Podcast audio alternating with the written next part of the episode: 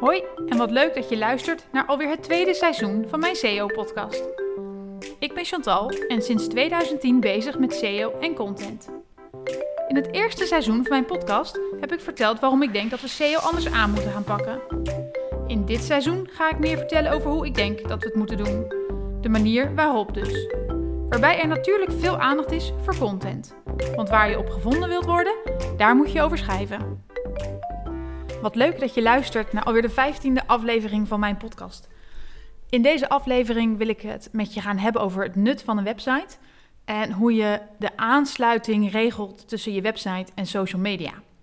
Nou, waarom heb ik voor dit onderwerp gekozen?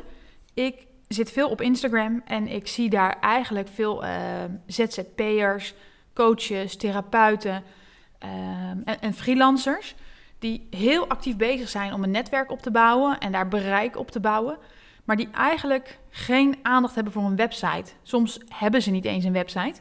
Dus zij zetten eigenlijk alles vol in op een kanaal als Instagram of LinkedIn om in contact te komen met hun uh, doelgroep. Nou, en dat is fantastisch mooi, want het is ook een fantastisch kanaal. Ik ben er zelf ook heel blij mee en gebruik hem ook. Maar ik denk wel dat we met z'n allen um, te weinig uh, liefde hebben voor, voor websites. Um, en websites lijken haast wel uit. Het, het, lijkt wel alsof nog maar weinig mensen een website hebben. Of alleen de oude garde die vroeger ook blogden. Um, nou, en ik denk dat dat zonde is. Want ja, social media hebben echt wel een aantal uh, voordelen. Maar ook een flink aantal nadelen. En ik denk dat juist de, de, een website die nadelen kan compenseren. Dus nou, in deze podcast gaan we het, uh, ga ik het allemaal bespreken. Laten we het eerst hebben over die voordelen van een social kanaal. Um, allereerst denk ik dat de content vaak redelijk eenvoudig te maken is. Je kan een aantal foto's hebben, uh, daar post je textuele content bij. Um, je kunt een, een videootje maken, een vlogje van jezelf, een story. Eigenlijk is iedereen een soort van content creator geworden.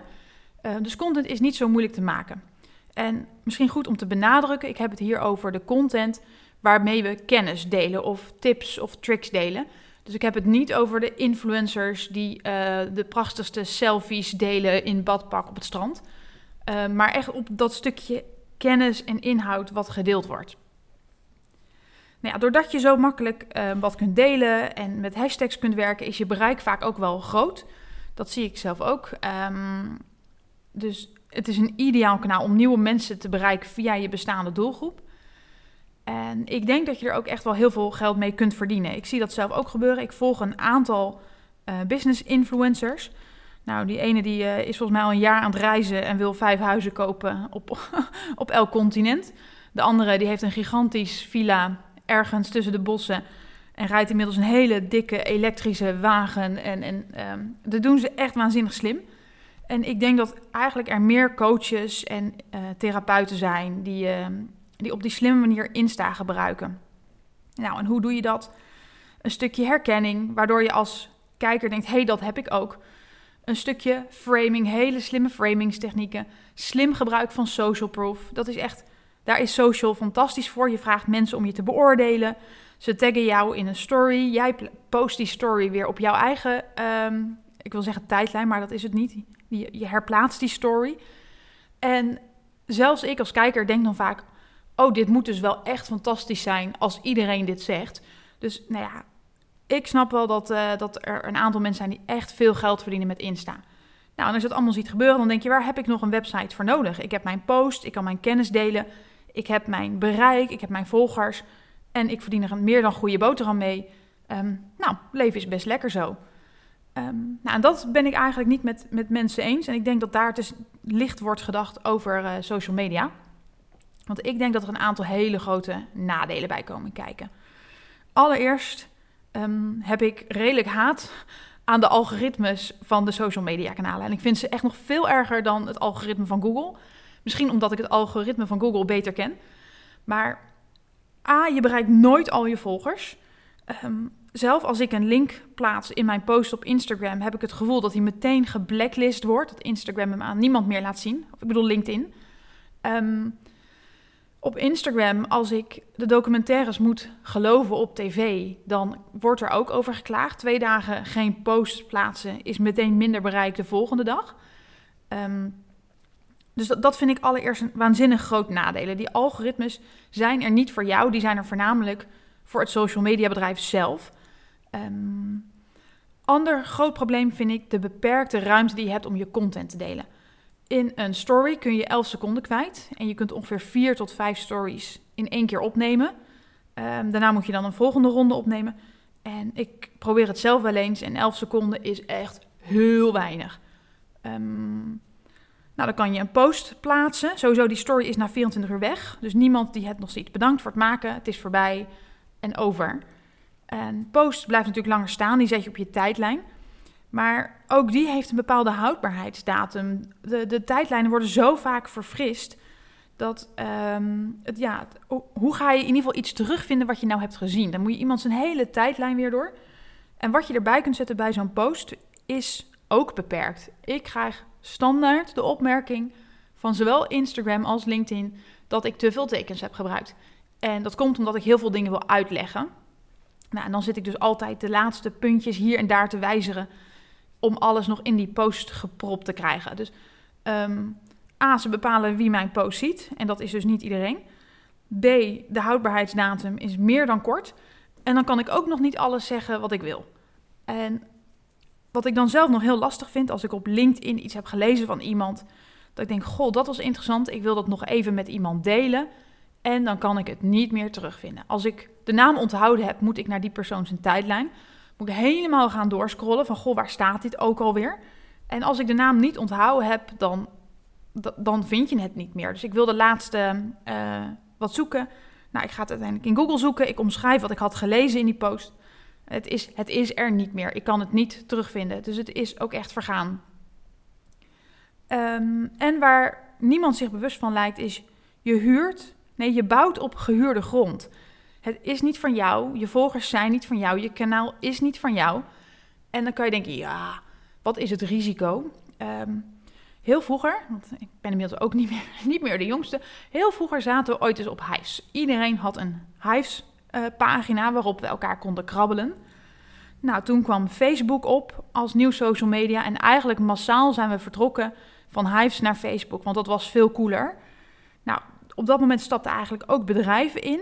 Die zaten nog niet echt op Hives, dat, dat is pas daarna gekomen op Facebook. En toen kwam Instagram en zijn we eigenlijk met z'n allen een beetje vertrokken. Het lijkt wel een beetje op het moment dat de wat oudere doelgroep op een social media kanaal komt dan vindt er een soort van volksverhuizing plaats. Ik weet niet of daar een correlatie in zit. Nu zitten we allemaal op Instagram. Wie weet zitten we over twee jaar op TikTok of op een nieuw kanaal. Ehm, en wat als Clubhouse, Clubhouse ook nog een kanaal was geworden, hadden we daar dan weer met z'n allen op gezeten. Dus um, ja, het, het, is niet van jou. Het kan morgen verdwijnen. De, de mensen kunnen morgen overstappen. Um, ik weet niet of je het nieuws een beetje gevolgd hebt. En of het uh, klopt, maar er komen wat beelden voorbij van Russische influencers. Waar nu het hele bestaansrecht van is weggevallen doordat Instagram geblokkeerd is. Nou, super zonde natuurlijk. Dat, dat is het einde van hun business. Nou, daar kunnen we nog een veel grotere discussie over. Hoe gaan we nu hier niet doen? Maar het geeft alleen maar aan, je bent afhankelijk van Instagram. Als het algoritme je niet meer toont, is je inkomstenbron weg. Als Instagram ermee ophoudt, is je inkomstenbron weg. En daar staat je basis. Nou, en dat zijn eigenlijk precies de voordelen waar een website naadloos op inhaakt. Want al deze nadelen hebben, hebben websites dus eigenlijk niet. Ja, je moet het even bouwen. Het is wat lastiger om het op poten te krijgen. Um, maar je kunt wel heel compleet zijn in alles wat je wil zeggen. Je hebt geen beperkt aantal karakters bij een post. Um, je kunt uh, zo vaak iets posten als je wilt. Uh, je kunt um, het altijd weer terugvinden. Er zit geen houdbaarheidsdatum van 24 uur aan. Mensen kunnen je content in Google terugvinden eh, of je tips. Ze kunnen ernaar linken, ze kunnen het naar elkaar verwijzen. Um, en je website is dus een soort van portfolio waar je alles kunt bundelen. Nou, nu wordt eigenlijk vaak Instagram als portfolio gedeeld. En ik denk dat dat dus gezien de nadelen echt wel zonde is. En dat je dat veel beter op je website kunt gaan doen. Nou, en als het in je website staat, als dat het hart is van je contentstrategie, dan kun je je content daarna verspreiden via nieuwsbrief, op je social kanalen, um, gevonden worden in, uh, in Google. Dus zo'n website biedt eigenlijk heel veel meer aanknopingspunten dan het social media kanaal. En dat is eigenlijk ook hoe ik het gebruik als een anker of basis in mijn contentstrategie. Nou, en hoe ik het vroeger altijd deed, ehm, en dan mag je best een beetje gaan lachen, ik vind het ook achteraf nog best wel dom. Ehm, ik schreef een blog op mijn website en ik mikte dat op een social kanaal. hey, ik heb dit blog geschreven, dit is de link en succes daarmee. Um, nou, en ik was onwijs geïrriteerd, want ik zag iedereen succes hebben met social en niemand zag mijn post of likte mijn post of het had nauwelijks bereik. En dacht ik, wat doe ik nou? Wat doe ik hier nou fout? waarom wil niemand mijn blog lezen? Uh, nou, en ik denk dat daar twee dingen spelen. Um, algoritmes houden er volgens mij niet van als je er een link bij plaatst. Um, via uh, Instagram moet het op, een, uh, op je bio-pagina, via dat link in bio. LinkedIn heb ik nog steeds het vermoeden dat ze dus mijn post meteen blacklisten als er een link bij staat. Dus het is eigenlijk meteen een soort van so sociale zelfmoord om een link erbij te zetten. En eigenlijk wil niemand doorklikken. En dat snap ik ook wel. Ik heb dat zelf ook gezien. Um, anderen zeggen ook: Dit is mijn blogpost. Dit heb ik geschreven. Je kunt het hier lezen. En dan denk ik: Ja, lekker boeiend. What's in it for me? Wat ga ik daar vinden? Wat ga ik daar krijgen? Waarom is dit de moeite van een klik waard? Dus die methode werkt, wat mij betreft, niet meer. En ik denk dat we dat ook niet meer moeten gaan doen. Um, en toen heb ik nagedacht: hoe kan ik het nu gaan doen? En toen zag ik al die slimme influencers hun content delen. En toen dacht ik, als we dat nou gaan combineren met de kennis die ik heb van, van SEO en contentstrategie. En ik denk dat, dat je daarmee een houdbaar model hebt. Um, nou, dat betekent dat mijn website is nog steeds de basis in mijn contentstrategie. Alles wat ik op social post, elk onderwerp, elke tip, elke trip, uh, trick moet eigenlijk terugkomen op mijn website in een, uh, in een blogartikel met extra toelichting. Um, en op die manier is mijn website dus dat portfolio. En daarna ga ik kijken wat ga ik hiervan verspreiden op mijn social kanalen. Dus niet meer een stukje, dit is mijn blog, succes. Maar dan ga ik de belangrijkste elementen eruit halen. En dan maak ik eigenlijk een halve nieuwe post voor uh, LinkedIn of voor Instagram met een foto erbij. En daarmee zeg ik al wat ik wil zeggen. En die link zit er dus niet meer bij. En dat vind ik heel zonde, dat had ik graag gewild. En het enige wat ik hoop is door duidelijk te maken van... hé, hey, ik deel heel veel content ik heb heel veel kennis die ik wil delen, dat mensen op een dag zelf al naar mijn website gaan. Of mijn website herkennen als ze een keer in Google naar iets uh, zoeken. Dus ik gebruik eigenlijk social kanalen alleen maar voor herkenning, het opbouwen van een, uh, een naam, het bereiken van mensen. Maar alles wat ik deel heeft een plek in mijn website.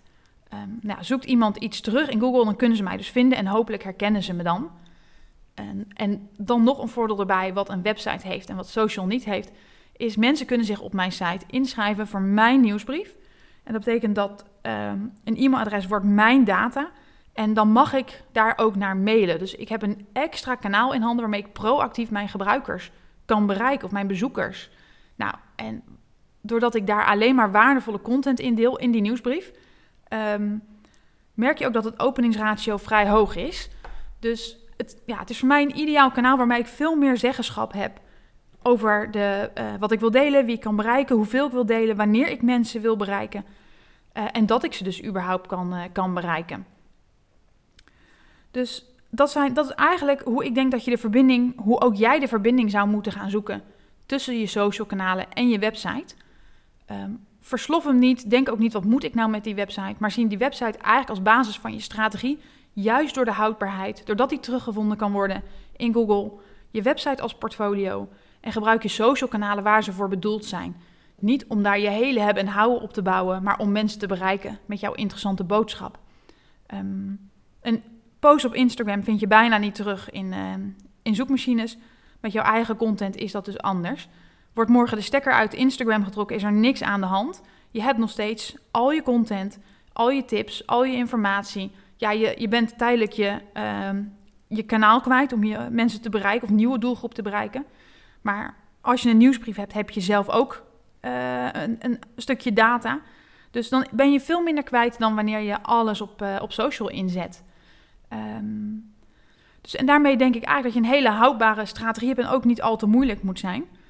Nou, ik hoop je op deze manier toch te inspireren om ook een beetje liefde en aandacht voor je website te hebben. Niet alleen maar voor je social kanalen, uh, maar die website te zien als hart van je contentstrategie, als je basis en je portfolio. Um, mocht je hier meer over willen weten, um, stel je vragen gerust aan mij. Je kunt me dus vinden op Instagram. En dat vind ik ook heel erg leuk, want daar kun je je vragen stellen. Nou, en alles wat ik interessant vind, post ik weer op mijn website. Dus ook als jouw vraag interessant is en ik schrijf er een blogartikel over. Stel je vraag, ik geef je graag antwoord. En ik wens je er heel veel succes mee om uh, ja, wat meer moois te maken van je website. Wil je niks missen? Volg me dan op Instagram. Je vindt me onder Chantal NL.